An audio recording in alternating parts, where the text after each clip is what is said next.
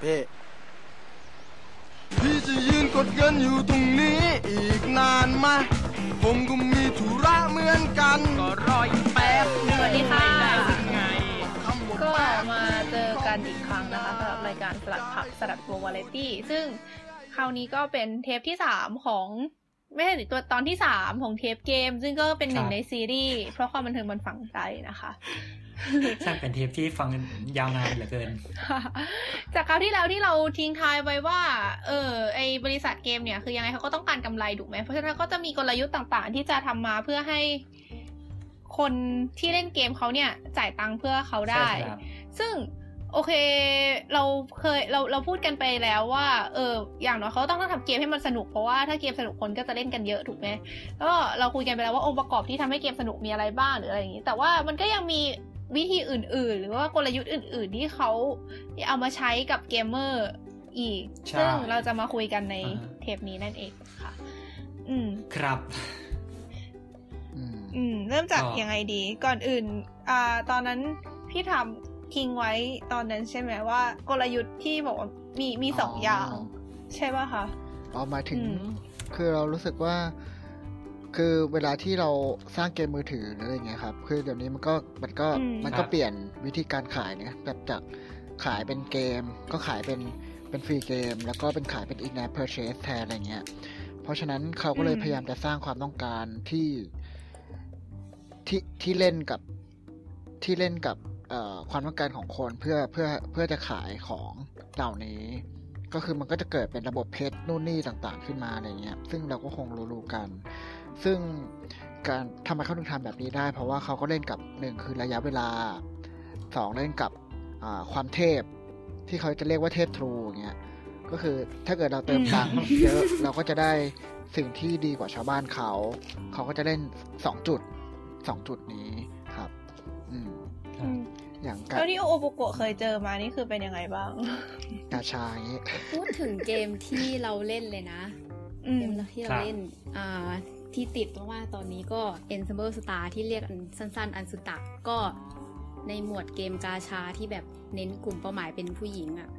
ในปีเนี้ยอ่าฮะเกมเนี้ยน่าจะขึ้นมาอันดับหนึ่งครับก็มันเป็นเกมที่ระบบเกมแบบใช้คำว่าโง่มากอะคือไม่มีความสนุกอะไรเลยในระบบเกมของมัน แต่ว่าเราก็เล่นมาเป็นปีแล้ว คือเราก็ไม่เข้าใจว่าทำไมเราถึงติดเกมนี้มาเป็นปีได้อืมทั้งที่มันไม่สนุกเลย คือจุดเด่นของเกมเนี้ยมันอยู่ที่เนื้อเรื่อง ครับ มันอยู่ที่เนื้อเรื่องคือแบบเนื้อเรื่องมันดีมาก มันแบบคือคือสามารถมองมันว่าเป็นนิยายเรื่องหนึ่งได้อืมแล้วมันก็ค่อนข้างเน้นขายตัวละครด้วย แล้วกาชาที่ออกมาก็แบบเป็นการ์ดตัวละคร แล้วก็เกมเนี้ยวิธีการได้การ์ดตัวละครมีสองอย่างกาชากับอีเวนต์อืมซึ่งทั้งสองทั้งสองทางอะ มันต้องเปย์หมดเลย คือแบบกาชาถ้าเราแบบเรามีเพชรอะเรามีเพชครัรบเราก็จะหมุน เราก็เกมมันก็แจกเพชรน้อยเนาะเพชรฟรีอะน้อย เราก็อืมถ้าเราอยากได้ตัวที่เราต้องการจริง ๆอะเราก็ต้องเติมอีเวนต์ในขณะเดียวกันอีเวนต์อะอีเวนต์มันก็จะมีการ์ดทั้งการ์ดสี่ดาวการ์ดห้าดาวแจกเยอะแยะไปหมด แต่ว่ามันจะมี point bonus กับ rank bonus คือเหมือนกับเราเล่นระบบเกมโง่ๆอะเพื่อสะสม point ไปเรื่อยๆ จนอืม point ถึงจุดหนึ่งเราก็จะได้ point bonus แบบได้แบบเล่นถึง6 0 0 0 0 0ได้การ์ดสี่ดาวใบหนึ่งเล่นถึง1ล้านได้การ์ดห้าดาวใบหนึ่งอะไรอย่างนี้อืมแต่มันจะมีรางวัลอีกอย่างหนึ่งที่เป็นranking bonus ranking bonus คือเราต้องเล่นแข่งกับชาวบ้านเพื่อให้ติดว่าแบบอ่าอ่าเออแบบทั้งแบบอีเวนต์หนึ่งอะมีคนเล่นประมาณสามแสนคนอืมมันแจกค่าดาวแค่หนึ่งหมื่นคนอืมอืม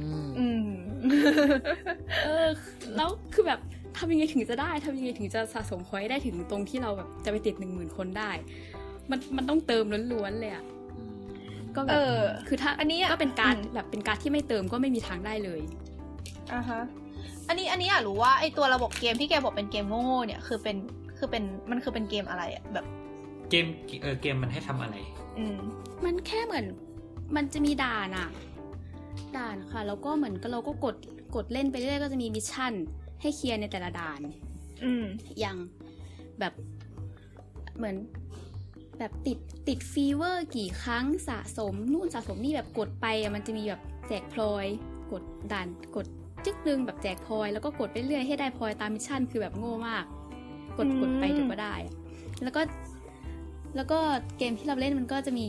เอ่อ สิ่งที่เรียกว่าไลฟ์คือมันเป็นเกมไอดอลใช่ไหมมันก็จะมีไอดอลขึ้นไลฟ์อะไรอย่างนี้อืมแต่ไลฟ์ในไลฟ์ในเกมอะคือเวลาที่เรากดด่านไปเรื่อยๆอะอยู่ดีๆก็จะมีไลฟ์โผล่ขึ้นมาอืมแล้วก็จะมีทีม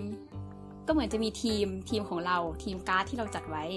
ไปแข่งกับทีมการ์ดของเกมที่มันจัดไว้ อืมอือฮึแล้วก็แบบก็แข่งกันไปพอเราชนะเราก็จะได้ตัว point มาเป็น point ของอีเวนท์ที่เราต้องสะสมไปเรื่อยคือเหมือนเป็นการ์ดเกมสินะแบบจัดเด็กไปสู้กับ อีกฝ่ายอะไรเงี้ยๆใช่เป็นการจัดเด็กอืมแต่ก็แบบอืมอาศัยความถึกในการกดอะอย่าง มันจะมีค่าค่าค่าสตามิน่าที่ต้องรอที่ต้องรอโหลดรอเวลา อืมคือการอืมการกดเล่นไลฟ์ครั้งหนึ่งอะก็ต้องใช้ค่าสตามิน่าตัวนั้น เหมือนอย่างเกมเราอย่างเงี้ย ใช้แบบมันจะมีเรียกค่า LP Life Point ก็ Life Point อันนึงอะ ใช้เวลาโหลดครึ่งชั่วโมง แต่เวลาที่เรากดอะเวลาที่เรากดไลฟ์ครั้งหนึ่งอะเราเสีย2 LP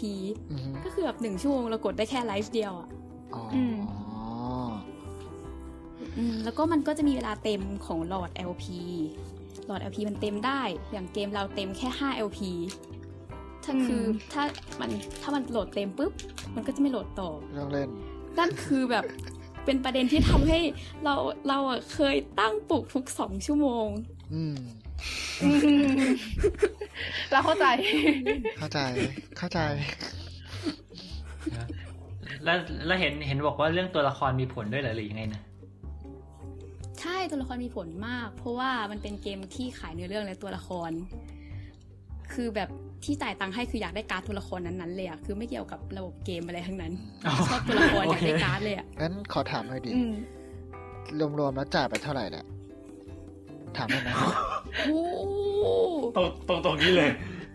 ถามตรงนี้เลยนะคะก็อยากรู้เขิน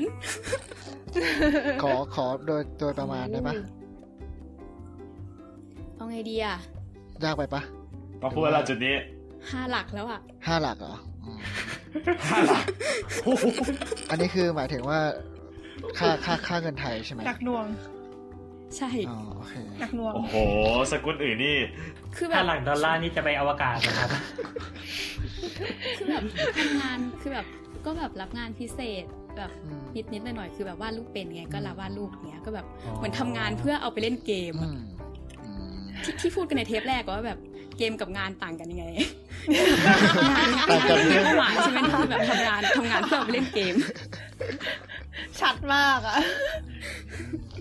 เออขอแชร์นิดสัจนึธรงรมชีวิตเราก็เคยเล่นเกมประมาณกาชาอย่างนี้เหมือนกัน คือเคยเล่นแบบที่มันเป็นโง่ๆแบบนั้น มันเป็นชื่อเกม School Girl Striker อะตอนนี้ทำเป็นอนิเมะแล้วด้วยมั้งเหมือนเป็นเกมที่เน้นขายตัวละครเหมือนกันแต่ว่า ระบบเกมคือจัดจัดจัดเอาเอาการดแบบเหมือนกับเป็น เออมีมีสตอรี่แล้วก็แบบ เหมือนกับจัด จัดเด็กไปสู้อะแล้วคือเราเข้าใจว่ามันขายแบบขายสาวๆอะไม่ไม่ได้หมายถึงกลุ่มลูกค้าเป็นสาวๆแต่คือตัวละครในเกมเป็นสาวๆแล้วแบบอ๋อก็จะมีแบบสาวๆมากหน้าหลายตา ซึ่งการดแต่ละการดก็จะมีชุดและท่าทางท่าทางในการสู้ต่างกันไป มันเป็นระบบสู้ออโต้อะนะแล้วแบบเหมือนกับก็คือเก็บการดเหมือนเก็บชุดอะไรประมาณนั้นอะอืมแล้วเออคืออยู่แนวนี้สินะ ไม่คือที่เราเริ่มเราเริ่มเกมเล่นเกมนี้เพราะว่าเราเห็นเส้นมันสวยแบบภาพมันสวยแล้วคือตอนสู้มันอลังอะเราก็เลยเราก็เลยเล่น แต่ว่าเล่นไปพักก็เบื่อ เพราะว่ามันไม่มีอะไรเลยอ๋อก็ไม่มีไม่ไม่มีแรงจูงใจที่ให้เล่นต่อก็เลยก็เลยเลิกไปเกมอีกอันหนึ่งคืออันเนี้ยคือเล่นเป็นปีเลย เพราะว่ามันเป็นเกมไอดอลก็คือเราเป็นติ่ง เราเป็นติ่ง AKB48 มันจะมีเกมกดจังหวะของ AKB48 ซึ่งมันคือเป็นเกมเกม music อะเกมกดจังหวะ แบบมีเพลงใช่ป่ะแล้วก็แบบกดให้ตรงจังหวะออกมานั้นอะอืมเออซึ่งซึ่งซึ่งมันแบบไม่ได้ยากอะไรเลยเหมือนกับอย่างเกมกดจังหวะมาตรฐานมันจะมีสักว่าสามสี่ปุ่มอย่างงี้ป่ะอันนี้คือมีสองปุ่มซ้ายกับขวาอ๋อแต่ว่าด้วยความที่เกมนี้มันเอาฐานแฟนเหมือนเอาคนเล่นมาจากฐานแฟนแฟนไอดอลอยู่แล้วไง แล้วคือเขาก็จะแบบอารมณ์แบบเหมือนกับโอเค ก็คล้ายๆกับที่โอโอโอปอบอกแบบ มันก็จะมี LP ใช่ปะเราจะเล่นเกมหนึ่งก็ต้องเสีย LP แล้ว LP มันก็หมดได้เต็มได้ แล้วถ้าเกิดมันหมดเราก็ต้องรอให้มันขึ้นมา ไม่งั้นก็ถ้าไม่อยากรอก็เติม แล้วแบบมีอีเวนต์เวลามีอีเวนต์มาก็คือ ก็เหมือนก็จะมีแล้วแต่ครั้งอะก็ก็จะมีคล้ายๆกับที่โอบอบอกด้วยก็ที่บอกว่าแบบ จัดแรงป่ะถ้าเกิดแบบใครได้แรงสูงสุดอืมถึงจะได้ใช่ไอการดตัวละครพิเศษนี้ไปอะไรเงี้ย ซึ่งก็แบบเหมือนกับก็จะมีชุดเพลงนู้นเพลงนี้ ถ้าเกิดเป็นเพลงที่เราชอบเราก็อยากได้ชุดนี้อะไรอย่างนี้แล้วแบบมีกาชาอะมีกาชาก็แบบมีโอกาสได้คนนู้นคนนี้ต่างกันไปอะไรมานี้ ซึ่งมันก็จะแบบมีประมาณว่าอีเวนต์เพิ่มโอกาสได้ห้าเท่า ซึ่งเราไม่รู้ห้าเท่าของเขาเนี่ยคือแบบจากหนึ่งเปอร์เซ็นเป็นห้าเปอร์เซ็นอะไรอย่างนี้หรือเปล่าประาณไม่เนี้ยใช่ มันคือศูนย์จุดหนึ่งเป็นศูนย์จุดห้า อะไรประมาณนั้นซึ่งก็แบบอืมนะแล้วมันห้าแม่เท่าจริงเหรอวะอะไรอย่างนี้ ก็มีแล้วแบบเหมือนกับด้วยความที่คนที่ตามไอดอลส่วนใหญ่ก็จะเก็บรูปอะไรเงี้ยแล้วแบบในเกมก็จะแบบมีอีเวนต์แจกรูปซึ่งแบบก็ต้องทำคะแนนได้ถึงนี่นะทำพอยให้ได้ถึงนี่นะ ไม่งั้นจะไม่แจกรูป อย่างนี้แบบ การตลาดอะไรอย่างนี้ซึ่งซึ่งเราเราเราขอบอกด้วยความภูมิใจว่าเราไม่เคยเปย์ไม่เคยไปเราโอ้โหเราขายฟรียินดีเราด้วยเรายินดีสามารถด้อวยดทนมาได้ เราสามารถผ่านมันมาได้โดยที่ไม่เปย์คือเกมเนี้ยที่ติดเพราะว่าเพราะว่าเป็นเพราะเป็นเป็นเกมที่เป็นของวงที่ติ่งเลยอะแล้วก็เลิกเล่นมานานพอสมควรแล้วแต่ว่าตอนเป็นเกมที่เล่นได้นานอย่างเหลือเชื่อแบบเกินปีอะคืออย่างที่บอกปกติจะเล่นได้ไม่เกินสามเดือนเนี่ยเพราะอันนี้เพราะความติ่งล้วนๆโอเคแค่นี้แหละ อันนี้เออเรื่องเรื่องที่โยงมาจากไอที่บอกว่าใช่ไหมติ่งวงก่อนใช่ไหมแล้วมันก็มีเกมของวงถึงจะมาเล่นต่ออย่างนี้ใช่ปะใช่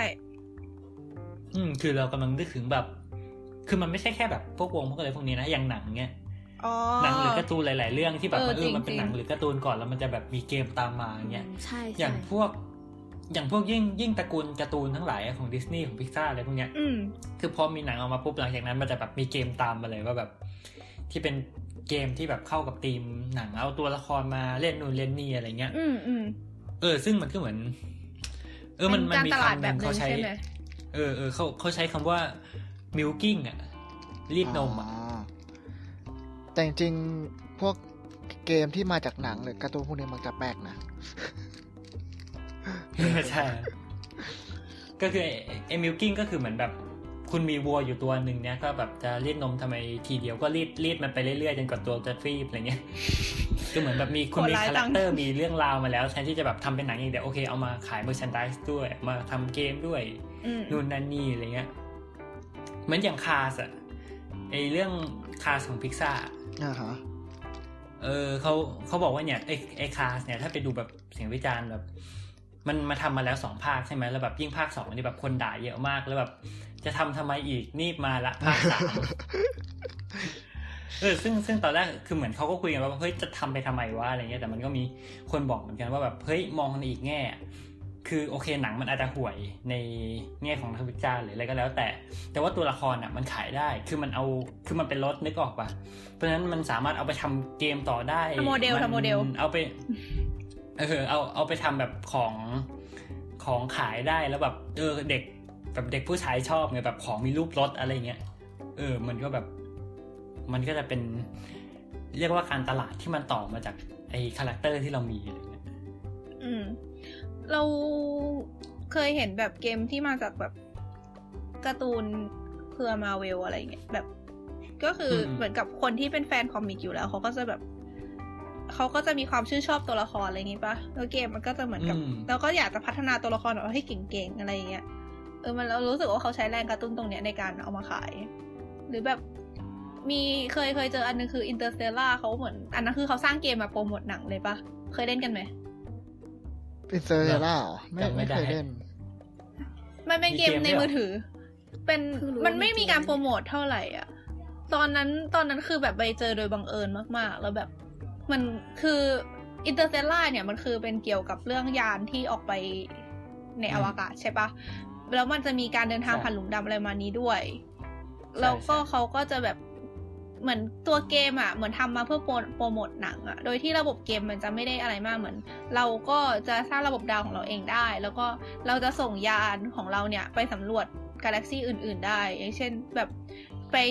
สำส่งดาวของเรา เอ้ยส่งยานเราไปสำรวจระบบสุริยะอันหนึงอือฮึแล้วก็ต้องไปเก็บข้อมูลที่ดาวต่างๆ ในระบบสุริยะนั้น ก็อาจจะต้องใช้แรงโน้มใช้ประโยชน์จากแรงโน้มถ่วงของดาวเนี่ยทำให้มันโคจรรอบรอบดาวได้โดยที่ไม่เสียพลังงานสลิงช็อตนะฮะเออแล้วแบบเหมือนกับยานเนี่ยเราก็จะมีค่าพลังงานอยู่ ซึ่งค่าพลังงานเราก็จะลดเมื่อเราใช้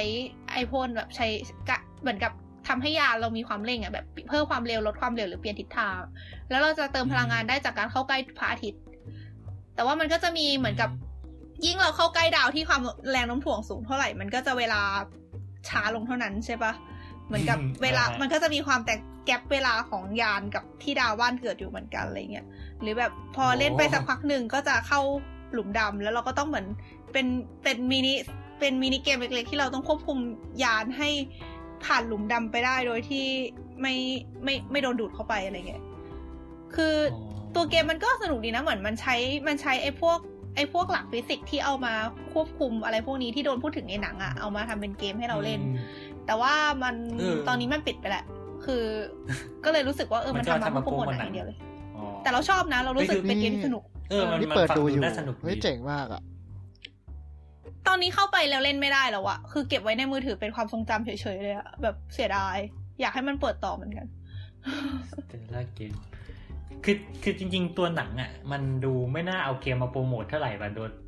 ดูอืมมุดมันไม่ค่อยใช่ แต่พอเออแต่ฟังแล้วมันก็ดูน่าสนใจดีอืมแต่เรารู้สึกว่าเป็นไอเดียที่ดีนะเหมือนกับเอาเอาของที่ใช้ในหนังมาทำเกมแล้วแบบออกมาสนุกอืมมันก็แบบเฮ้ยมันดีอะชเออบอดูดีดูดีดูดี เป็นเกมที่ดูดีเสียดายเล่นไม่ได้แล้วอะละก่อยนะก่อย กราฟิกดูดีจนเฮ้ยน่าเล่นว่ะ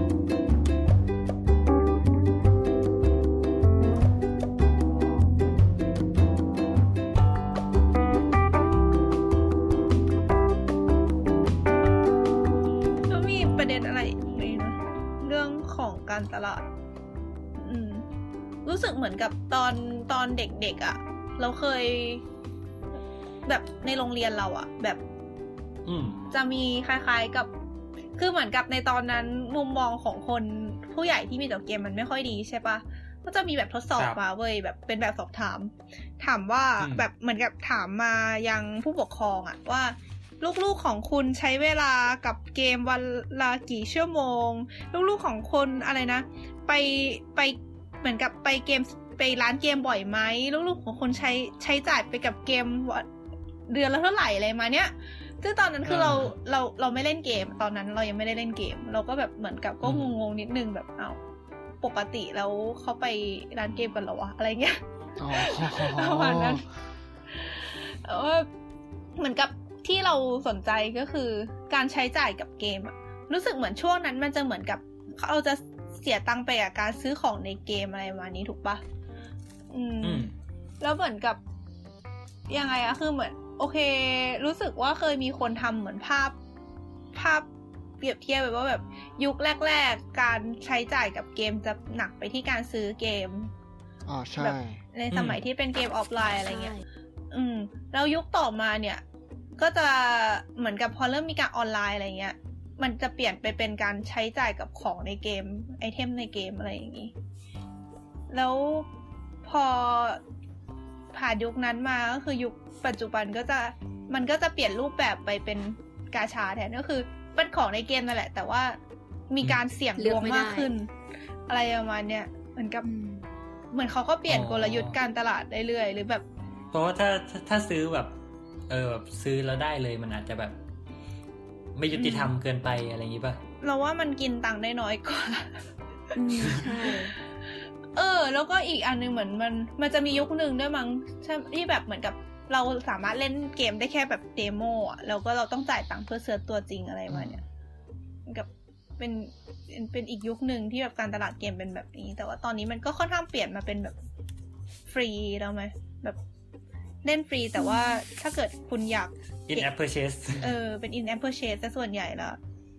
อืมแต่แบบฟรีมันเข้าถึงคนได้ง่ายอะแบบใครๆก็โหลดมาเล่นได้ แล้วก็ตกหลุมอืมจ่ายตังค์ได้ง่ายต้องใช้ตังค์ได้ไงแต่พวกเกเอมอก็เป็นการตลาดใหม่ ๆ เนอะแต่เกมที่แบบยังขายตัวเกมก็ยังเยอะอยู่ มันก็มันก็ไม่มันก็ไม่หายไปหรอกแต่ว่า อืม ก็เหมือนกับ มันจะเป็นการตลาดที่เหมือนกับตลาดมันจะไม่ไม่ mass เท่าเกมที่แบบ port ลงมือถือแล้วแบบ in app purchase อะไรอย่างงี้หรือเปล่านะอืมแต่เกมที่ port ลงมือถือมันแบบมาแรงมากจริงเพราะว่ายุคนี้ใครๆก็ใช้สมาร์ทโฟนอะไม่ต้องซื้อเครื่องเพิ่มไปไหนก็เล่นได้ อืม แบบพวกเกมดัง ๆ ที่แบบแต่ก่อนอยู่แค่ในคอมอะไรอย่างนี้เดี๋ยวนี้ก็พากัน port ลงสมาร์ทโฟนหมดเลยเออใช่ใช่เห็นใช่มาริโอยังมาริโอเพิ่งมาเลยอะ เออใช่ สนุกดีนะ คือมันมันง่ายสุดเนอะแบบลงสมาร์ทโฟนแบบทุกอย่างมันยืดหยุ่นอะไรเงี้ยแต่จริงๆแล้วเหมือนมันมีความอเนกประสงค์มากเราไม่ค่อยชอบเล่นในสมาร์ทโฟนนะหมายถึงแบบคนที่เล่นเกมจริงอ๋อความรู้สึกมันไม่ใช่อย่างเงี้ย feel มันไม่ได้อะหมายถึงมันต้องบางทีมันต้องเล่นจอยต้องเล่นอะเล่นกับคอมก็ยังโอเคใช่ไหมแต่เราว่าเล่นกับสมาร์ทโฟนนี่แม่งครับคือนอกจากจะยากแล้วแบบเราว่ามันไม่ถึงอะ มันไม่ได้แบบมีปุ่มเป็นจริงเป็นจังอืม สำหรับเรานะเราไม่ชอบ ก็คือปกติเราถ้าเกิดว่าเกมในสมาร์ทโฟนเราจะเล่นเดี๋ยวนี้คือเล่นน้อยมาก อืมจะเล่นเออแทบไม่ค่อยได้เล่นเลยดำเนินรายการเร็วครับทำไมเดทแอร์โอเคเรากำลังคิดอยู่ก็ประมาณนี้โอเคแล้วเนาะก็ทีนี้ใช่เออใช่เมื่อกี้ที่เราพูดถึงไออ่าที่บอกว่าแบบ เขามาสอบทำแบบสอบถามอะไรอย่างงี้เอใช่ปะอใช่ใช่ก็รู้สึกว่า เออมุมมองของผู้ใหญ่ที่มีต่อเกมเนี่ยอืมอืมมันก็ยังยังคงไม่ค่อยดีเท่าไหร่อยู่ใช่ไหมอืมเฮ้ยนี่นี่นี่เหมือนเรามาแบบประท้วงผู้ใหญ่แบบตั้งตั้งแต่เทปการ์ตูนนะฮะอืม ซึ่งเออแต่แบบผู้ใหญ่ผู้ใหญ่รุ่นนี้ที่แบบโตขึ้นมากับเกมกับการ์ตูนก็มีเยอะขึ้นเรื่อยๆนะ อืม อันนี้เห็นด้วย เพราะว่าน่าสนใจนะนะฮะแต่ว่าแบบเรารู้สึกว่าแบบเขาก็ยังแบบสื่ออะไรเงี้ยอืมก็ยังมองว่าอ่าเข้านี่ใจเราเราเราเกมทำให้ เราถือว่าเราเป็นผู้ใหญ่ยังค่าคนเออนั่นสิระดับหนึ่งใช่ไหมเราจริง ๆ เราก็ยังไม่รู้สึกว่าเราเป็นผู้ใหญ่ขนาดนั้นอืมบางทีเราอาจจะไม่เคยรู้สึกว่าเราจะเป็นผู้ใหญ่เลยก็ได้ นั่นสินะไม่ได้ชีวิตมันก็เท่านี้ ฟังแล้วเริ่มเศร้าขึ้นเรื่อยคือเราว่าแบบเหมือนหลาย ๆ ครั้งแบบสื่ออะไรเงี้ยก็จะนำเสนอเกมว่าแบบเป็น เป็นเป็นภัยร้ายสังคม เป็นเป็นตัวอืมที่ทำให้เด็กแบบฆ่าเด็กคนมีพฤติกรรมก้าวร้าวอะไรมานี้อ่าอ่าใช่ จริงปะคะจริงปะคะเลยเหรอเออ ตอบอย่างเดี๋ยวนะถามอันอันอันนี้ถามถามพวกเราคือเราก้าวร้าวกันหรือเปล่าหรืออะไรอืมคือคือแบบอยากอยากรู้โอเค ประสบการณ์ของคนที่เล่นเกมมาเยอะๆอย่างเงี้ยรู้สึกว่าเกมทำให้ตัวเองก้าวร้าวขึ้นไหมอะไรเงี้ยเอาเอามุมมองของตัวเองก่อน ชัวร์เราว่าเราไม่นะอืมพี่โฟกนี่ก้าวร้าวอยู่แล้วก้าวร้าวอยู่แล้ว ไม่คือแบบ อืมเวลาเล่นเกมเนี้ยแล้วเล่นกับคนอื่นเนี่ยมันจะมีอาการที่เรียกว่าหัวร้อนอืมอืม หัวร้อน gaming อืมอืมอืมแบบไม่เคยเคยมีร้อนที่ extreme สุดๆอะคือตอนนั้นเล่น CS ครับแล้วคือปกติเนี่ยคนปกติ CS เนื่องจากมันอยู่ไกลกันคนปกติเขาต้องถือปืนเพื่อที่มายิงกันนะครับอืมครับ มีไอ้เฮียสองตัวมาด้วยกัน ถือมีดอืมถือมีดแล้วก็วิ่งแบบวิ่งขวางคนอื่นอะไม่ให้คนอื่นยิงได้อะอ๋อคนอื่นในที่นี้คือทีมเดียวกันด้วยนะครับ ก็ นี่ ก็คือเหมือนเหมือนเหมือนเล่นเล่นเพื่อเกียนคนอื่น คนในทีม ใช่อะอืมใช่ ตอนนั้นแหละแบบ มีคนแบบ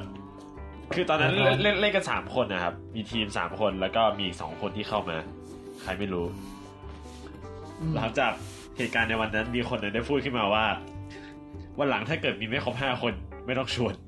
อ๋อโอ้ เข้าใจแต่เราเข้าใจนะเออ อืม หัวร้อนเกมเมอร์ อันนี้คือความเห็นของคนที่คิดว่าก้าวร้าวขึ้นนะคะเราแต่เราว่าอย่างนี้มันไม่ใช่ เราสำหรับเราอย่างนี้มันคือมันไม่ใช่ไม่ความใช่ก้าวร้าวอะเออเพราะว่าคือมันมันมันมันเกิดขึ้นแบบเป็นกรณีเฉพาะไหมมันไม่ได้แบบพูดถึงพฤติกรรมโดยรวมอะไรอย่างเงี้ยอ่าเออถ้าพูดถึงพฤติกรรมโดยรวมพี่พี่โฟกยังคิดว่าก้าวร้าวอยู่ปะไม่รู้ดิแต่แบบบางทีมันก็มีอะไรที่แบบขัดใจอะ เหมือน ถ้าเกิดเป็นเกมที่เล่นเป็นทีมเนี้ยเราถ้าเกิดความเห็นไม่ตรงกันอะ มันก็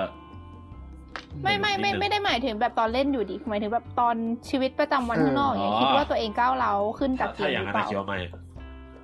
ถ้าอืมถ้าเกิดว่าเราเราเราคิดว่าถ้าเกิดมันไม่ออกไปนอกเกมอะเราเราคิดว่ามันมันไม่ครับมันไม่เรียกว่าก้าวหลาว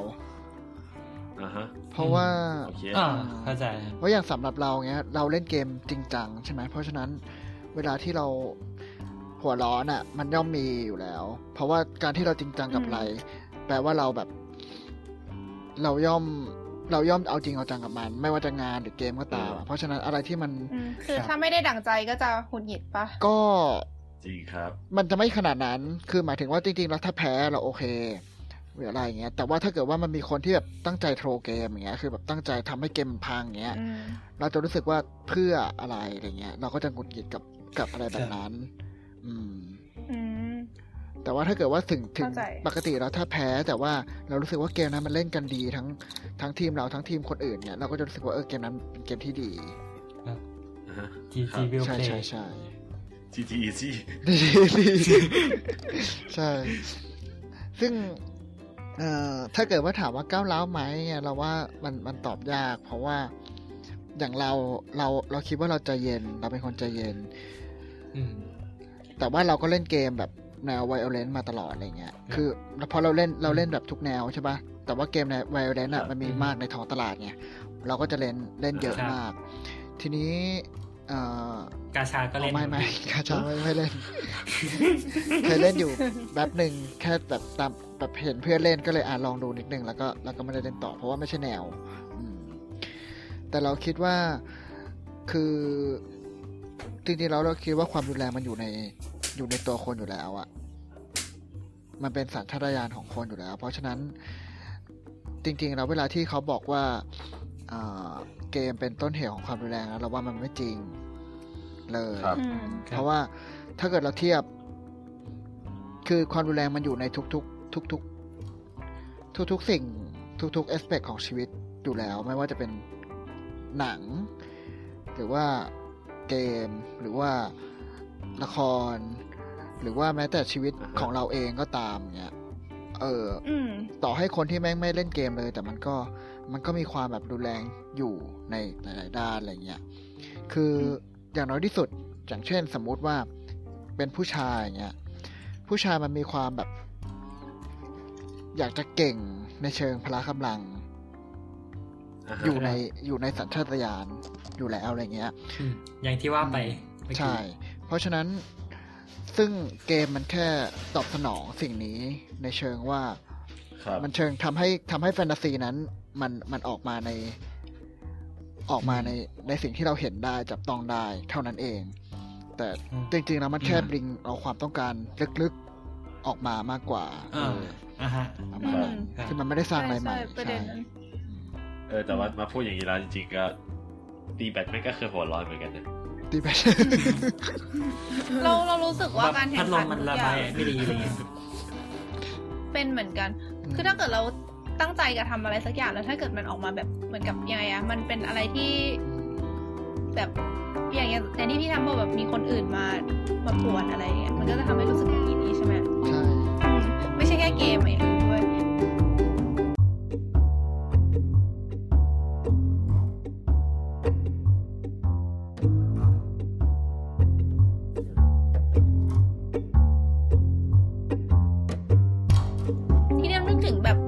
เราคุยกันในเรื่องการ์ตูน ว่า เออ มันก็มีประเด็นว่า ผู้ใหญ่มองว่าการ์ตูนทำให้เด็กก้าวร้าวอย่างนี้เหมือนกันถูกปะอืมแล้วก็เหมือนเอออย่างที่พี่ทั้งบอกมาก็คือจริงก็คือเหมือนมันไม่ใช่ปัจจัยเดียวอะคือเราเราลองย้อนกลับไปว่า เออเกมเนี่ยมันสร้างมาเพื่อตอบสนองความต้องการของคนเราว่าแบบ เออเราจะต้องซ้อมซ้อมแข่งขันไปเพื่อ เหมือนกับมันเป็นการทำงานของสมองใช่ไหมว่าแบบสมองเราชอบอะไรแบบนี้ เพราะว่ามันเหมือนเป็นการซ้อมก่อนลงสนามจริงอย่างเงี้ยก็แปลว่า แปลว่ามันจะต้องพัฒนาให้เรามีบุคลิกที่เหมือนกับชื่นชอบการแข่งขันมากขึ้นด้วยหรือเปล่า เหมือนกับมันก็เลยเหมือนวัตถุมันรู้วัตถุประสงค์ของเกมอะว่าแบบเกมเหมือนกับเหมือนพูดไปแล้วงงว่ะเอาไหมโอเคเหมือนประมาว่า ประมาณว่าครับที่เกมมันสนุก เพราะว่าเกมมันตอบสนองความต้องการของสมองได้ ซึ่งไอความต้องการอืมที่ว่านั่นน่ะคือการสร้างให้เรามีบุคลิกที่เหมาะกับการดำรงชีวิตในสมัยยุคหินก็คือ ชอบความท้าทายอะไรอย่างนี้ เพราะฉะนั้นเกมที่ทำให้เรารู้สึกสนุกมันก็ควรจะมันก็หมายความว่าเกมที่ทำให้เรารู้สึกสนุกเนี่ย มันจะต้อง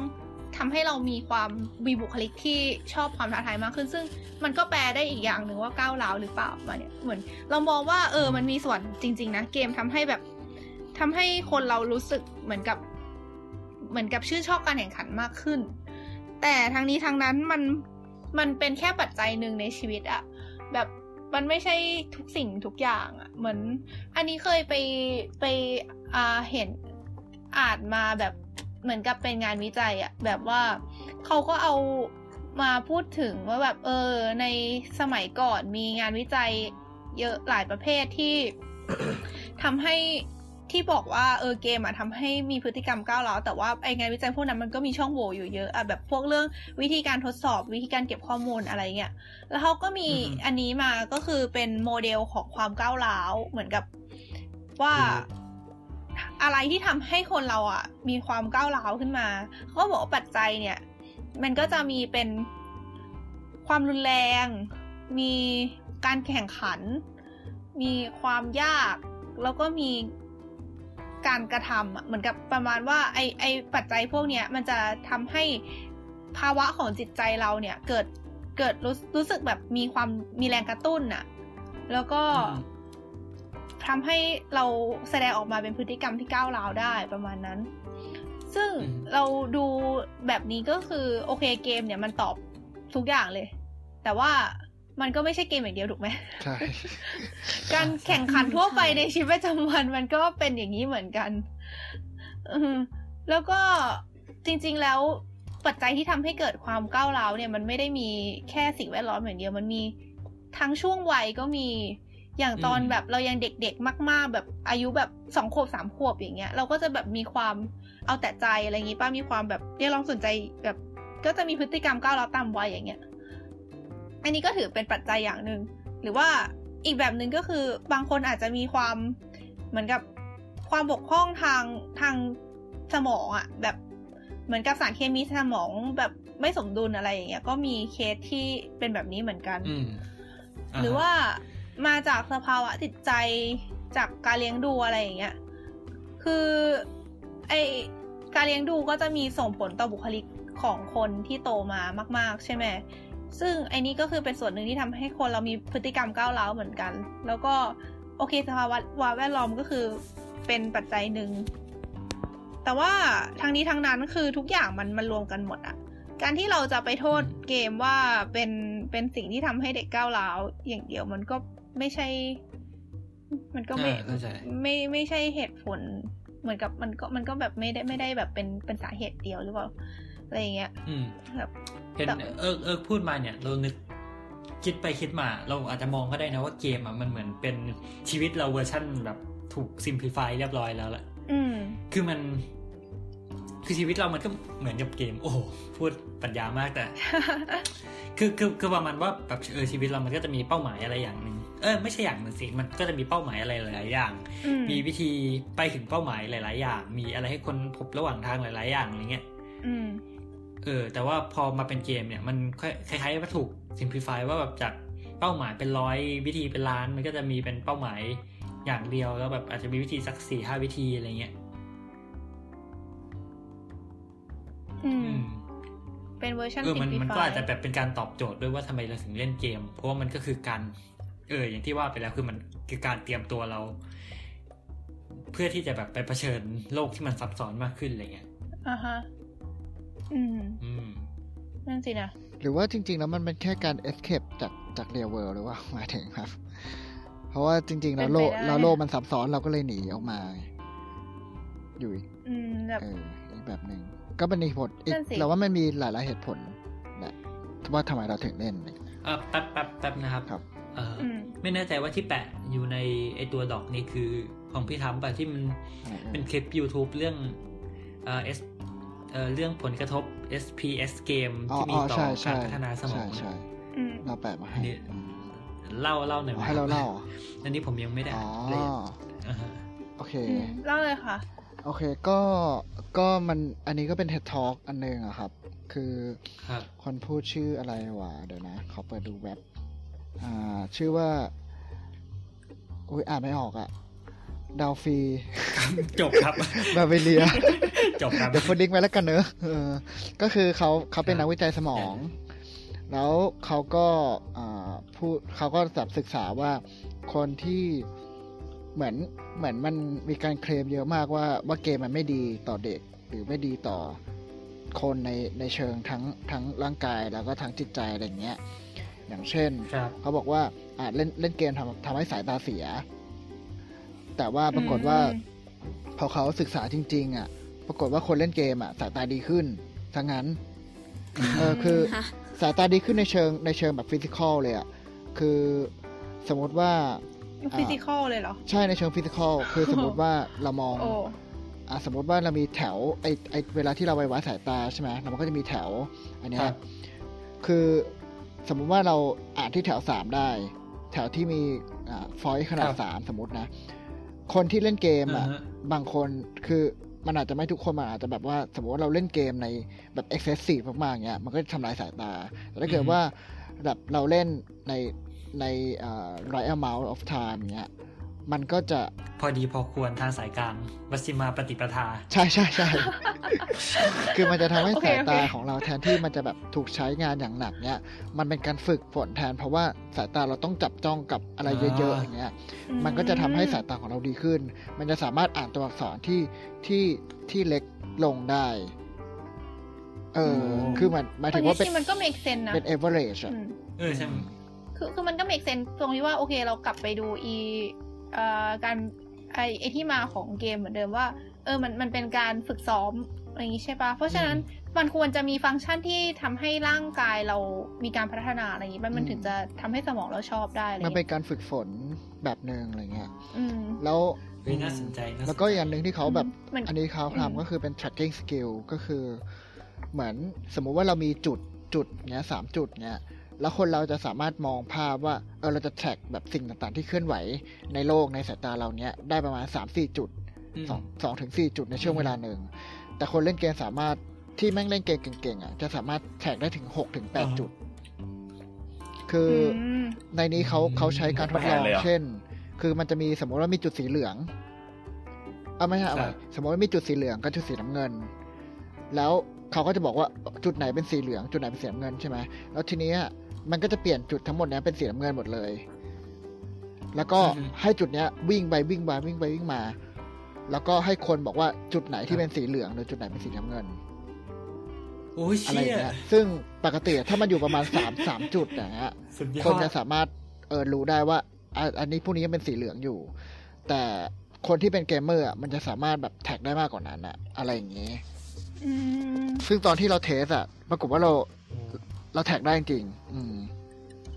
อืมโอ้โอ้โอ้เขาเขามีให้ test ด้วยเหรอครับในคลิปคือเขาใช่ใช่เพราะว่ามันเป็น เพราะว่า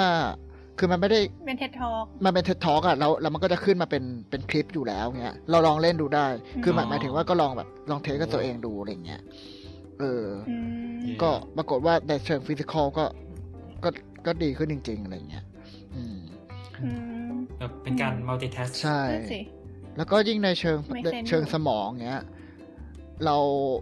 ปรากฏคือเกมนี่แม่งเป็นตัวฝึกสมองชั้นดีเลยอะจริง ๆ คือครับหมายถึงว่าเด็กๆ หลาย ๆ คนเนี้ยที่โตมากับเกม ต่อให้ไม่ใช่เกมคอมพิวเตอร์อะเป็นบอร์ดเกมหรือเป็นอะไรก็ตามอะคือพวกนี้มันเป็นมันสอนมันมันเป็นสิ่งที่สอนให้เด็กคิดในอีกขั้นหนึ่ง คิดเป็นระบบคิดเป็นไหวพริบอย่างเงี้ย แล้วอืมเด็กที่เล่นเกม puzzle เยอะๆอย่างเงี้ยตอนเด็กๆ พอโตมามันจะสามารถแก้ปัญหาอะไรอย่างเป็นระบบได้ง่ายขึ้น คิดอะไรเป็นโลจิกได้ง่ายขึ้น มากกว่าคนที่ไม่ได้เล่นเกม คือมันมีคำคำหนึ่งเขาบอกว่ามนุษย์เนี่ยมันเป็น psychological เอ่อ being ก็คือครับจริงๆสัตว์ทุกตัวมันเป็นอิโมชัน a ลอะมนุษย์ก็เช่นกัน แบบดำเนินชีวิตไปตามไปตามอิ o มชัน a ล แต่การศึกษาของเราเนี่ยเราพยายามจะสร้างคนให้เป็น logical being ใช่ไหมทีนี้เกมเนี่ยมันจะช่วยเสริมตรงนี้ เพราะว่าเกมเนี่ยมันไม่ใช่อิ o มชัน a ลซะทีเดียวมันเป็นมันมี logical แฝงอยู่ในนั้น เยอะมากในเชิงอ่า puzzle อะไรอย่างนี้ใช่ไหมเพราะฉะนั้นเด็กที่เติบโตมากับครับเกมอะมันจะคุ้นชินกับความเป็น logical พวกเนี้ยแล้วมันจะสามารถแบบอืม balance ความเป็น logical กับความเป็น fi- เป็น psychological ได้ได้ดีกว่า เด็กที่ไม่ได้โตมากับเกม นั่นสิเรารู้สึกว่าเกมเป็นการฝึกสมองส่วนหน้าอย่างหนึ่งปะถ้าสมองส่วนหน้าเรายิ่งแบบทำงานได้ดีเท่าไหร่ มันก็จะยิ่งเหมือนกับไป balance กับไอสมองส่วนที่เป็นอิโมชัน a ลมากได้มากขึ้นก็อะไรเป็นเงี้ยไปได้อืมอืมคือเราเราก็ไม่ได้บอกว่าแบบคนเล่นเกมเท่านั้นถึงจะฉลาดหรืออะไรเงี้ย แต่ว่ามันก็มันแค่มีแนวโน้มที่มันเป็นใช่ปัจจัยเสริมปัจตัวหนึ่งใช่อืม เราเรามีอยากเสริมเรื่องหนึ่งอะเคยได้ยินครับชื่ออ่าโปรแกรม f o l It ปะคือโปรแกรมอะไรนะ f o l It f o l ที่แปลว่าแบบม้วนพับน่าเคยดีนะอ๋อ คือมันเป็นเหมือนกับเป็นเกมที่สร้างขึ้นมาโดยนักวิทยาศาสตร์ที่เขาจุดประสงค์จริงๆของเขาเนี่ย มันคือเป็นเหมือนกับหาให้ต้องการผู้ช่วย เหมือนกับ คือเขาเป็นนักวิทยาศาสตร์ที่ทำงานเกี่ยวกับโป รตีนอืมก็คืออ๋อเขาจะทำเรื่องอ๋อจำได้การโปรตีนโฟลดิ้งอะเรื่องเรื่องแบบการอ่าฮะการขดการม้วนตัวของโปรตีน ซึ่งมันจะซับซ้อนมากอืมมคือมอด้วยความที่เราเราเราก็เรียนเคมีมาแล้วแบบเราก็ครับเคยเห็นแบบอีพวกโมเดลอะไรพวกนี้มันแบบ มันดูไม่รู้เรื่องจริงๆนะคือแบบถ้าถ้าเกิดอาจารย์ไม่ชี้ให้ดูแบบมันเราจะแบบไม่ไม่สังเกตอะไรในนั้นได้ออกเลยแบบ มันจะเป็นอะไรไม่รู้ยุ่งๆอะอืมซึ่งอ่า สิ่งที่เขาทำก็คือเขาทำเขาเปลี่ยนไอ้พวกเนี้ยมาเป็นเกม แล้วก็ให้คนเล่นเนี่ย เหมือนกับแก้ แก้อี แก้อีโปรตีนเนี่ยออกมาว่าแบบเออมันอืมมันโครงสร้างมันจริง ๆ เป็นยังไงอะไรประมาณเนี้ยแล้วแบบเหมือนกับใช้อ๋อโดยก็ที่คือใช้ข้อมูลที่เขาบอกมาให้อ๋อก็คือแทนแทนที่จะแบบมามองเป็นงานว่าแบบ เอามา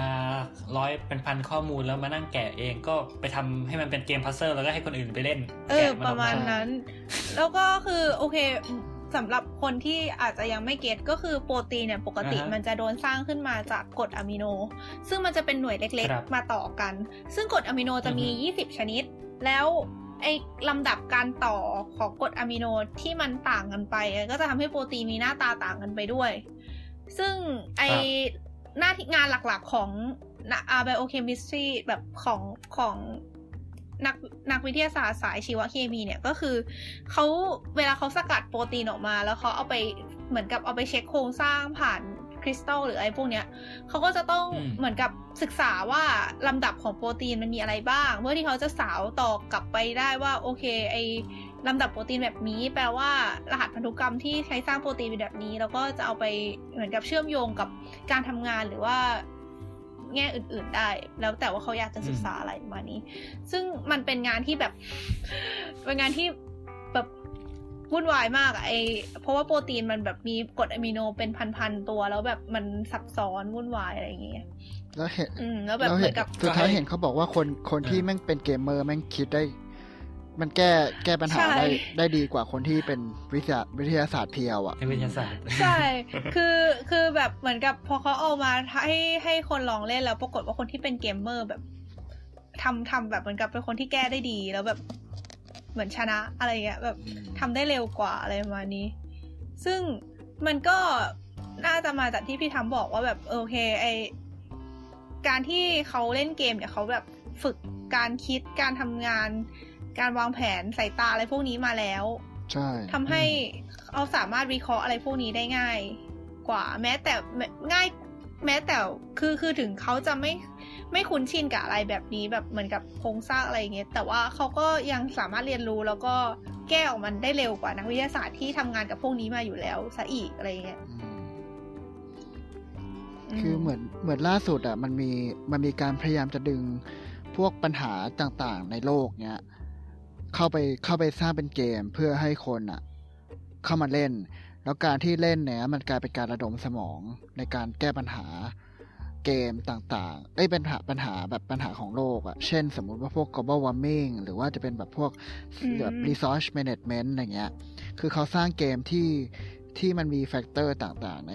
ในโลกเนี้ยแล้วถ่ายกลายเป็นเกมแล้วก็แบบเผย publish ออกไปให้คนเล่นใช่ป่ะแล้วมันก็จะมีคนเข้ามาลองเล่นแล้วก็เข้ามาขอมาลองแบบว่า เออทดลอง strategy ต่างๆเงี้ยสุดท้ายแล้วมันพยายามจะ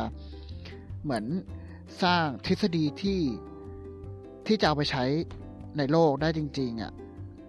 โดยที่ต้นตอมันมันมาจากการระดมสมองจากการเล่นเกม แล้วมันเอารีซอสจากเกมเนี้ย ไปพัฒนาต่อได้อะไรเงี้ยซึ่งซึ่งเอ่อเขาบอกว่าปัญหาใหญ่ๆ คือในนั้นน่ะมันมีปัญหาประมาณ 5 อันบางที่ใหญ่ ๆ แล้วเขาก็พยายามจะแบบพุชครับสิ่งนี้ออกไป แล้วเขาก็เลยแบบเชิญชวนให้คนมาเล่น ซึ่งตอนนี้มันก็มีคนประมาณ3ามสามสาคือมันแล้วแต่เกม บางเกมก็สาหลักแสนโอ้บางเกมก็หลักหมื่นอะไรเงี้ย แล้วปรากฏว่าพอเขาพุชเหมือนกับว่าทำสิ่งนี้ขึ้นมา ปรากฏว่ามันมีทฤษฎีต่างๆ ที่เกิดขึ้น มากกว่าเดิม จากการที่มานั่งแบบให้วิทยาศาสตร์นั่งคิด ขึ้นมาเยอะมาก อืม บางอันมันก็ใช้ได้จริง บางอันก็อาจจะไม่เวิร์กมากเนี่ยแต่เขาก็พยายามหาหาหาหนทางกันอยู่ เออ ซึ่งเราว่ามันก็เป็นแบบอืม movement ที่ดี ในการแบบแก้ปัญหาโลกอะไรเงี้ย อืม เป็น cloud thinking ใช่ใช่ใช่คล้ายๆนั้นเป็น collective thinking ที่ไปถึงจุดหนึ่งมันจะกลายเป็นว่าไอ้พวกนี้เป็นอาชีพได้ไหมเป็นอะไรนะครับ อาชีพครับอ่าจริง ๆ มันมีหนัง หมายถึงว่ามันมันพูดยากว่าว่ามันยังไง แต่ว่ามันมีมันมีหลายมันมีอาชีพที่คล้ายๆอย่างเงี้ย ก็มีนะ เป็นอาชีพแบบ forecaster อะคือ forecaster ใช่เป็น forecaster คือเหมือนกับคนที่เขาอ่า รวบรวมเอาข้อมูลต่างๆ คือมันจะไม่เหมือนแบบหมอลักษณ์ฟันธงแบบไทยอย่างเงี้ยแบบฟันธงนี้ใช่แน่นอน แต่ว่าแล้วพยาใช่แต่ว่า forecaster ของเขามันจะแบบรวบรวมข้อมูลต่างๆ factor ต่างๆ แล้วก็แบบคำนวณออกมาว่ามันน่าจะเป็นอะไรเกิดอะไรขึ้นกี่เปอร์เซ็นต์กี่เปอร์เซ็นต์อะไรอย่างเงี้ยแล้วครับมันก็จะมี ซึ่งจริง ๆ แล้วเกมการเล่นเกมพวกเนี้ยมันไม่ต่างกันไง คือเพราะว่าเกมจริงๆพวกการเล่นเกมแบบเอาข้อ strategy มูลมาวิเคราะห์ใช่ก็คือใช่ไหมการที่เก็บรวบรวมข้อมูลที่เรามีอยู่ แล้วก็วิเคราะห์ออกมาว่าเราควรจะเดิน move ไหนทำอะไรอย่างเงี้ยซึ่ง forecaster อะมันคือจริงๆ แล้วโดยหลักมันคือสิ่งเดียวกันอืมอืมครับประมาณนั้นครับเอออันนี้ไม่เคยเห็นไม่เคยได้ยินมาก่อน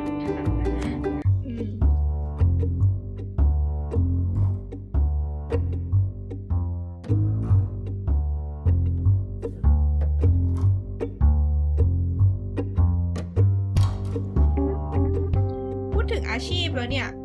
มันก็มีแบบเหมือนกับสายโหดไปเลยก็คือแบบเหมือนไม่ได้ไม่ให้โหดดิเหมือนกับตรงอะแบบตรงไปตรงมาเลยก็คือ e สปอร์ตแบบอืมนักกีฬา e สปอร์ตอะแล้วแบบเอาอันนี้มาเป็นอาชีพจริง ๆ อย่างเงี้ย แล้วก็ อยากรู้ว่าแบบวงการนี้มัน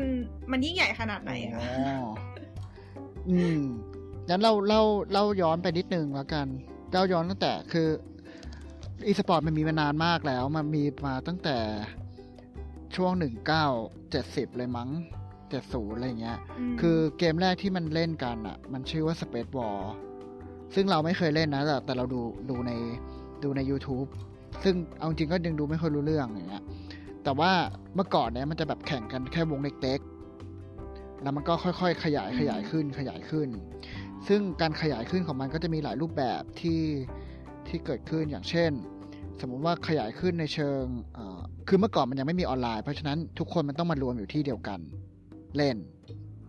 คืออินเทอร์เน็ตมันยังไม่เข้าใช่ไหมครับ เพราะฉะนั้นแบบสมมติว่าเราจะเล่นเกมคนคนมันก็ต้องแบบว่าจัดจัดเป็นแชมเปี้ยนชิพขึ้นมาอย่างเงี้ยแล้วก็เชิญคนมาที่เดียวกันแล้วก็แข่งกัน หรืออีกแบบนึงก็คือเก็บเป็น record ก็คือสมมุติว่าต่างคนต่างเล่นนั่นแหละ แล้วก็แบบ record เอาไว้ แล้วก็เอา record อะมามายื่น แล้วก็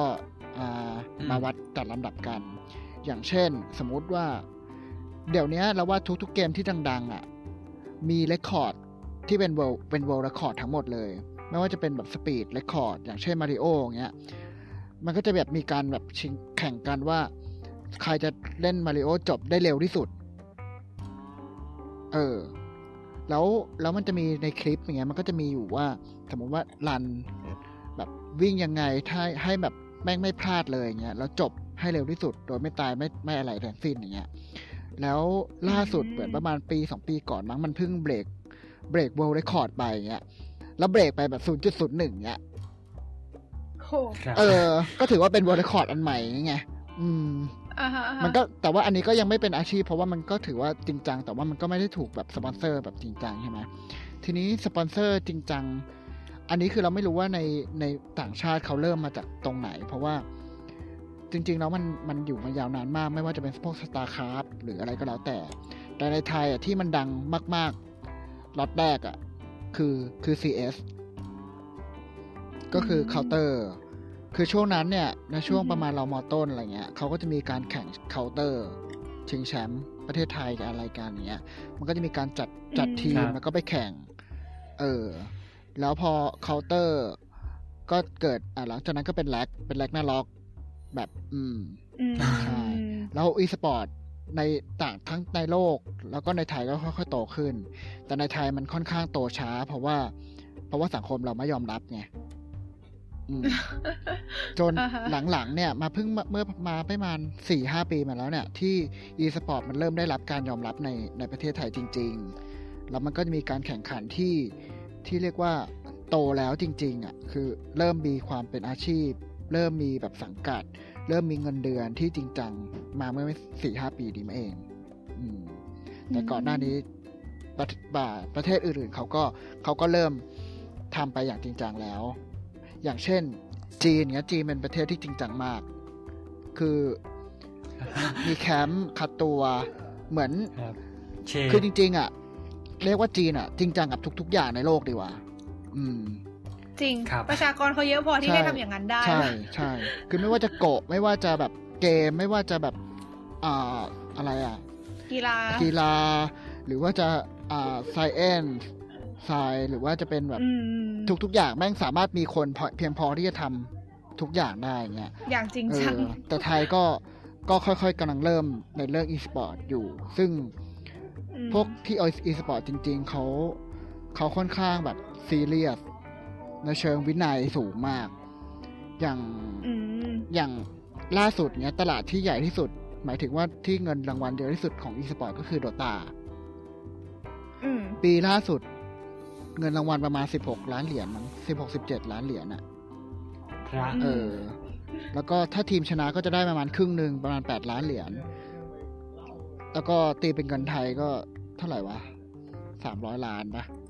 ก็แบ่งกันอะห้าคนอย่างเงี้ยเออก็จริง ๆ ชนะทีเดียวมันก็สบายไปเลยอะเออทั้งทั้งชีวิตอะไรเงี้ยแต่ว่าก่อนก่อนมาถึงจุดนั้นก็น่าจะลงทุนไปเยอะอเทียบกับรางวัลโนเบลใช่เทียบกับรางวัลโนเบลแล้วง่อยกว่ามาก เพราะว่า โอ้เพราะว่าชีวิตนักวิทย์เพราะว่าตลาดมันใหญ่มากเนี่ยแต่แบบพวกสปอนเซอร์อะไรก็เข้าด้วยนะคือเหมือนสปอนเซอร์พวกนี้มันก็จะเป็นใช่ไหมพวกแบบอ่าบริษัทเกม บริษัทพวกทำ gaming gear ใช่ไหมซึ่ง ตลาดมันครับมันหนามากอยู่แล้วอะคือคนเล่นเกมแม่งมีไม่รู้กี่พันเป็นละเป็นพันอืมล้านคนอย่างงี้มั้ง เพราะฉะนั้นก็ไม่แปลกที่มันจะใช่ไม่แปลกที่เงินเงินทุนมันจะหมุนมาก แล้วแล้วไอ้พวกเงินรางวัลมันก็สูงตามไปด้วย ความจริงจังก็เลยสูงตามไปด้วย อย่างเช่นอย่างยกตัวอย่างอย่างโดตาปีที่ผ่านมาอย่างเงี้ยคือคนที่เป็นแชมป์อะคือเข้าปีแรกเลยนะ คือเป็นทีมจีนที่ฟอร์มครับทีมปีแรกอ๋แล้วแม่งคือแบบ ทีมจีนซ้อมครัแบบ คือซ้อมเหมือนนักกีฬาเหมือนเหมือนเราเล่นพรีเมียร์ลีกทุกทุกทุกประการอ่าเข้าเอใจอมีตาราง มีแบบจัดการกิน มีบูธแคมป์แบบอยู่ด้วยกัน แล้วก็ทำอะไรทุกอย่างด้วยกัน แล้วก็ซ้อมซ้อมซ้อมซ้อมซ้อมซ้อมซ้อมแล้วสุดท้ายมันก็เอ้ยแต่ก็พุชไปถึงแชมป์โลกจนได้อะไรเงี้ย นักกีฬาอย่างนักกีฬาอย่างอื่นของจีนก็อารมณ์นี้นะแบบใช่ใช่ซ้อมโคตรหนักอะไรเงี้ยแบบใช่ เป็นอะไรที่มีชื่อเสียงด้านความหนักหน่วงมากจริงใช่ถูกอืมอืมเพื่อนเราเหมือนกับเพื่อนเราก็ดูไอ้พวกอีสปอร์ตนี่อย่างอย่างเอ่อปีนี้เอ่อโดตาใช่ไหมแล้วแบบเหมือนกับที่เคยคุยคุยกับพวกเพื่อนที่เขาติดตามอยู่ก็แบบประมาณว่าอืมเออ ถึงเงินรางวัลมันจะเยอะขนาดนี้แต่มันแบบเป็นแค่แบบเศษกำไรของบริษัทอะใช่ถูกต้อง เหมือนกับบริษัทจริง ๆ ได้กำไรเยอะกว่านั้นแบบ ใช่ ไม่รู้กี่สิบกี่ร้อคืยอเท่าอะไรอย่างเงี้ยคือจะบอกว่าอีเงินรางวัลเนี้ยมันจะแบ่งเป็นสองส่วนครับ คือส่วนแรกเนี่ยคืออ่าบริษัทที่จัดเนี่ยมันชื่อวาวแล้ววาวเนี่ยให้มาหนึ่งล้านมั้งหนึ่งล้านแรกตั้งต้น แล้วถามว่าไอ้สิบห้าล้านที่เหลือมาจากไหนสิบห้าล้านที่เหลือมาจากการซื้อสิ่งที่เรียกว่า compendium หรือภาษาไทยคือซื้อสมุด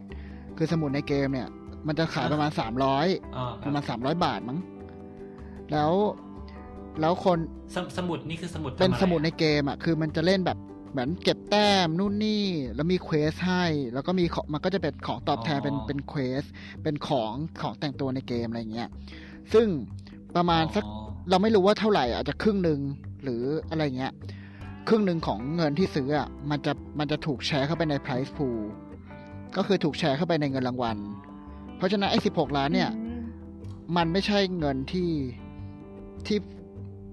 ที่มันตั้งขึ้นมาโดดๆไงมันตั้งมันมาจากการที่คนเราซื้อของ แล้วมันถูกแบ่งไปเป็น price pool ครัอะบเพราะฉะนั้นยอดเงินจริง ๆ ของการซื้อขายอะมันมากกว่านั้นมากอืมเอออืมมันแบบเป็นหลักหลักแม่งคือห้าสิบหกสิบล้านต่อในจริง ๆ หลักร้อยล้านร้อยล้านดอลอะในในช่วงเวลานั้นๆอะไรเงี้ย อืม ซึ่งไอ้สิบหกล้านนี่คือแม่งแบบกระจิ๋วหลิวมากไง เออ อมอันนี้คือแค่ในในแค่อีเวนต์เดียวอะนะอืม จริงๆแล้วว่าเป็นหลักแบบหลายร้อยล้านด้วยซ้ำอืม epic ใช่มาก เป็นเป็นวงการที่ใหญ่มาก เป็นวงการที่ใหญ่จริงมากๆอันนี้คือแค่ Dota ด้วยแล้วก็ตอนเนี้ยทุกๆเกมมีเกมที่ที่เขาเล่นออนไลน์กันเขามีแชมเปี้ยนชิพทุกๆเกม มีนักกีฬาทุกๆเกม มันก็เป็นตลาดอีสปอร์ตที่ที่ค่อนข้างยิ่งใหญ่ ก็จริงๆก็คือไม่ตะมันก็คือเป็นสปอร์ตจริง ๆ อะ อืม คือวงการกีฬามีอะไร วงการอีสปอร์ตมีทุกอย่างเหมือนเหมือนกันอืมอืมอืมประมาณนั้นครับ ซึ่งสปอนเซอร์มันมันน่าจะเยอะกว่ากีฬาด้วยหรือเปล่าแบบก็อาจจะเหมือนกับเออเออรู้สึกว่านักกีเป็นนักเอาจริกีงๆฬากีฬาอย่างเงี้มันยจะไปมันก็ทางไม่ได้แบบรวยมากเออเอ้ยแต่เหมือนแล้วแต่ชเอ้ยนิดแต่แบบกีถ้าฬาแบบด้นัวกยแหบอลละดังๆก็อาจจะเอออาจจะดังอะไรเงี้ย เราเรารู้สึกคือว่าถ้าถ้าถ้าเป็นนักบอลนักกีฬาแบบหลาย ๆ อย่างอะที่มันได้ได้เหมือนกับรายได้ของเขาไม่ได้มาจากการแข่งโดยตรงเขามาจากแบบสปอนเซอค่าร์ค่าค่าตัวแบบเป็นพรีเซนเตอร์อะไรพวกนี้มากกว่า แล้วก็เออแล้วก็สปอนเซอร์ แต่ว่าแบบ ถ้าเกิดไม่มีสปอนเซอร์ก็คือเหมือนกับอย่างอย่างอย่างอีสปอร์ตอย่างเงี้ยก็คือก็คือเหมือนกับนักนักกีฬาเขาเองเขาเข้าใจว่าเหมือนกับก็มีค่ายมีแบบ อะไรอย่างงี้ป่ะคะแบบก็ที่เขาจะแล้วให้เงินแต่เดือนคอะรับไรอย่างเงี้ยแล้วแต่ว่าคือบางทีมก็เป็นค่าย แต่บางทีมก็คือตั้งกันเองอะไรเงี้ย แต่ว่าถ้าทีมอ่าถ้าทีมเป็นค่ายมันก็จะจริงจังกว่า ทีมตั้งกันเองมันก็จะแบบว่าโอเคสปอนเซอร์อาจจะน้อยหน่อย แต่ว่าก็จะล่าเงินล่าเงินรางวัลเอาอะไรเงี้ยอืมซึ่งพอคือถ้าเป็นรู้สึกค่ายว่เนี่ยกกีฬาเนี่ยอืมอืมคือหมายถึงว่าถ้าเป็นค่ายมันก็จะแบบถูกบางทีเงินรางวัลมันก็จะถูกแชร์เข้าเข้าค่ายไงอืม เออมันมันก็แล้วแต่ว่าอ๋อว่ายังไงอืมแต่คือเหมือนมันก็มั่นคงกว่าเหมือนกับ คือคืออันนี้คือที่รู้มาคือเป็นของนักกีฬาเหมือนกับ ถ้าเกิดนักกีฬาได้เข้าแบบแบบมีสปอนเซอร์เป็นตัวเป็นตนอย่างนี้ก็คือเหมือนจะมีเงินเดือนใช่ใช้ใช่แน่ๆแต่ว่า แต่ว่าก็อาจจะแบบถ้าอยากได้เยอะกว่านั้นก็ต้องแข่งให้ได้ให้ได้ที่เยดีอะแบบให้ได้รางวัลใช่มหาศาลอะไรพวกนี้ด้วยๆใช่ครับซึ่งมันก็น่าจะระบบคล้ายๆกับอีสปอร์ตเหมือนกันใช่ไหมอืมก็ แต่แต่แบบด้วยความที่คือเคยเห็นพวกแบบเงินรางวัลของกีฬาหลายๆประเภทที่แบบคือคืออย่างสมมติเทนนิสหรือแบบกอล์ฟอย่างเงี้ยแบบอื้อหือนักกีฬารวยอยู่แล้วแบบเหมือนกับรวยมากสปอนเซอร์มันเยอะอืมใช่ไหมแต่แบบหลายชนิดมันก็ไม่ได้รวยขนาดนั้นอย่างเงี้ยแล้วแบบเหมือนกับเออบางที ถ้าเกิดมาจัดแรงกันแล้วแบบเป็นนักกีฬาแบบอีสปอร์ตอย่างนี้น่าน่าจะแบบรวยกว่า เหมือนกับถ้าเกิดก็มองในระดับเดียวกันนะจริงจริงมอๆแบจะบมันคนมันที่แบบมันก็พูดท็อปๆยากอะไรเพราะว่าถ้าเกิดสมมุติเราบอกว่าอ่ากีฬามีหลายประเภท เกมมันก็มีหลายเกมด้วยไงซึ่งเกมอืมใหญ่ๆมันก็มันก็เกินอาชีพก็เยอะ แต่ถ้าเป็นเกมนักนักกีฬาอีสปอร์ตอ๋อเกมเล็กๆ มันก็เหมือน ก็คล้ายๆกับเราไปตีปิงปองอย่างเงี้ยก็เหมือนกันมันก็อ่าพอเข้าใจกีฬามันไม่ได้ดังอ๋อมากเหมือนกีฬาเออสินะใช่ก็ก็คือมีทั้งแบบที่ เออที่ยิ่งใหญ่เงินเยอะกับแบบอืมเงินน้อยกับไม่ยิ่งใหญ่อ่าเข้าใจโอ้โหยิ่งใหญ่กับยิ่งใหญ่ครับครับโอเคยิ่งใหญ่จริงก็พอประมาณนี้แล้วเนาะกับเทปนี้หนักหน่วงๆเป็นเทปที่ยาวนานเหลือเหนื่เกิอยนเลยทีเดียวไม่เคยอัดดีนานขนาดไหนมาก่อน คือนึกว่าจะไปจะไปเทปจะไปตอนสี่แล้วแต่โอเค แค่แค่นี้ก็ดีแล้วไม่งั้นไม่งั้นยาวเกินหมดแรงโอเคครับก็เราก็คุยกันมาตั้งแต่แบบประวัติของเกมเนาะแล้วก็มีเรื่องแบบว่าทำไมเกมถึงสนุกอะไรเงี้ยแต่ละคนมีแต่ละคนก็แบบเหมือนกับด้วยความที่มีประสบการณ์กับเกมหลากหลาย ก็มีมุมมองที่ต่างกันไป เออเราก็เราก็ได้ได้รู้อะไรใหม่ๆเยอะเหมือนกัน แล้วก็แบบครับมี เรื่องการตลาดใช่ไหมแบบว่า เอออืมเขาบริษัทเกมนี่มีกลยุทธ์อะไรมากินตังค์เราได้บ้างเปแล้วย์ก็ไม่เปย์นะฮะเออ แล้วก็แบบอ่ามีเรื่องผลของเกมต่อนิลักษณะนิสัยของคนเราอะไรอย่างนี้ครับอืมแล้วก็สุดท้ายก็คือเรื่องเหมือน e เหมือนสปอร์ตอืมน่ะว่า ว่าไงว่าไงเปล่ากำลังรู้สึกว่าแบบพูดเหมือนแบบกำลังเขียนคำนำแล้วก็เอ่อตอนท้ายต้องแบบอะไรคนะณะผู้เขียน หวังว่ารายการเล่มนี้จะมีประโยชน์ไม่มากก็น้อยเรากำลังนึกถึงแบบแอปสแต็กงานวิหากจัยมีข้อผิดไงพลาดประการใดคณะผู้เขียนขออนุญาตอืมก็อยากอยากรู้ว่า เอออม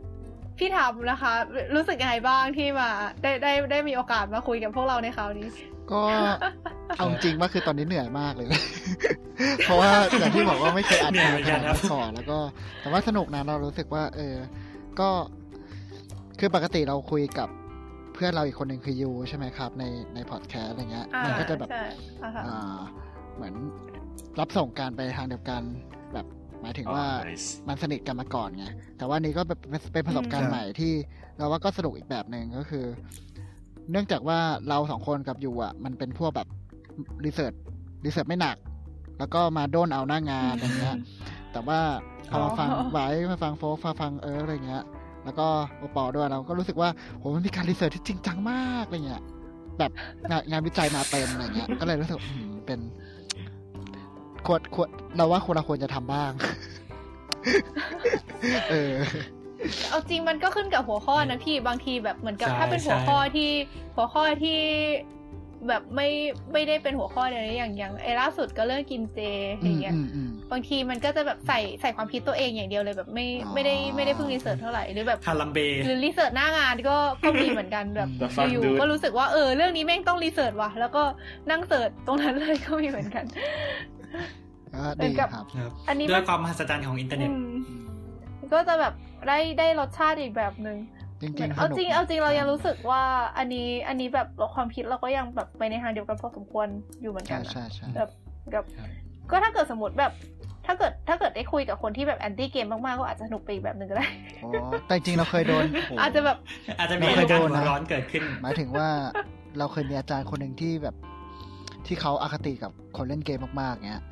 แล้วเขาเคยด่าเราว่าเป็นขยะอะเพราะว่าเล่นเกมอะโหเราแบบเชียร์รุนแรงแล้วหลังจากนั้นแคลกกันไปเลยว่าก็เกลียดรุนเกลียดแรงเลยเออประมาณนั้นแบบนั้นมีไม่ความโอเคอย่างแรงแล้วคนอื่นงั้นโอปออ่าอ่าโอปออืมๆเอาเราก็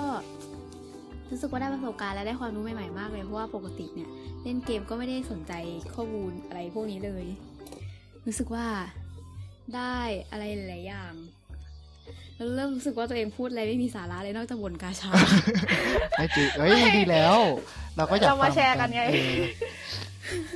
ใช่ไหมรู้สึกว่าแล้วว่าตอนตอนนี้มันเริ่มจะอได้อฟฟิเชียลขึ้นเรื่อยๆแล้วฮะค่ะอืมแต่เราก็โอเค เราก็พูดไปแล้วเนอะว่าเออได้เห็นหลาย ๆ อย่าง เหมือนเปิดโลกก็ เออเออใช่ของพี่ทำครับอ๋ออ่า ประชาสัมพันธ์อ๋อช่องอีขอบกรอคุบณหนึ่งมากครายการ ก็งั้นขอครับโฆษณาเพจนะครับ แล้วก็ก็ตอนนี้ครับผมจริงๆ ผมเริ่มทำพอดแคสต์มาเมื่อไม่นานมานี้ แล้วก็ทำแล้วก็สนุกดี ตอนนี้ก็รายการที่ทำหลักๆ ก็คือ Gaming as a Career นะครับ ชื่อว่ารายการครับอ่าเล่นเล่นเกมเป็นงานจริงจัง ก็มีเพจนะครับ เดี๋ยวเดี๋ยวจะฝากอ่า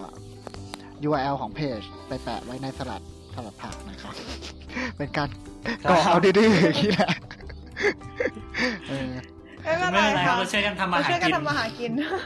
ขอบคุณมากนะครับ ที่ให้โอกาสมาคุยกันในวันนี้ครับผมโอ้ขอบคุณมากเหมือนกันนะคะที่ครับที่ให้โอกาสพวกเราได้มาคุยกับพี่ถมสนุกมากสนุกกราบคารวะ คือแบบผมตามเพจพี่มานานแสนนานนานแต่นานแบบโอ้โหได้มาคุยกันแล้ดีวใจมากเลยครับขอบสุดยอดจริงๆเรา มีความเด่นไอขนาดนั้นเลย คือตอนที่เราทำเพจเราไม่เคยคิดว่าเราจะดังเลยนะ หมายถึงว่า คือตอนที่เราเริ่มเพจเราแค่อยากบ่นเฉยๆอะไรเงี้ย แล้วก็ปรากฏว่าคนมันก็มาขึ้นเรื่อยๆ แต่ว่าจริงๆ ถามว่าดังไหมมันก็ไม่ดังหรอกมันก็ประมาณสองสามพันไลค์ใช่ไหม ก็อืมเออ แต่ว่าพแค่อนั้นก็ดัง ดังแล้วเหรอกาเราเยอะแล้ว ไม่หรอก แต่ว่าพอ นี่แหละ พอมาเจอ พอไบร์ทบอกว่า เออ ฟังเรามาเราก็ตกใจเหมือนกันว่า โอ้โห นี่ คือเราไม่เคยเจอคนที่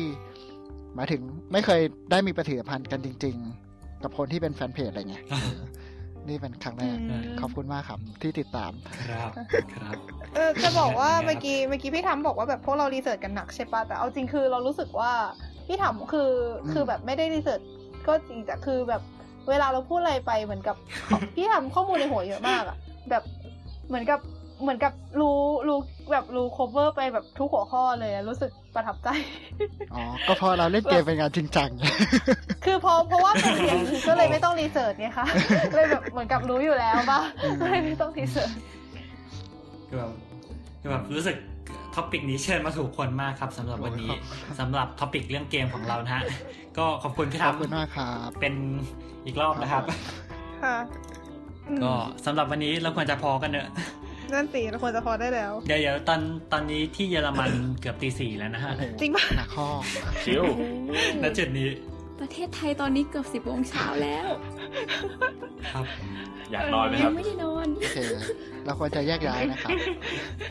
ใช่ครับนั่นสิเราควรจะแยกย้ายไปตามไทม์โซนขโอองเคตัวเองครับโอเคก็รับแค่นี้แล้วค่ะก็หวังว่าคราวหน้าอาจจะได้มีโอกาสมาคุยกันอีกนะครับเออเจอกันใหม่ในสลัดผักเทปหน้า ครับผมก็สำหรับวันนี้สวัสดีครับ สวัสดีค่ะ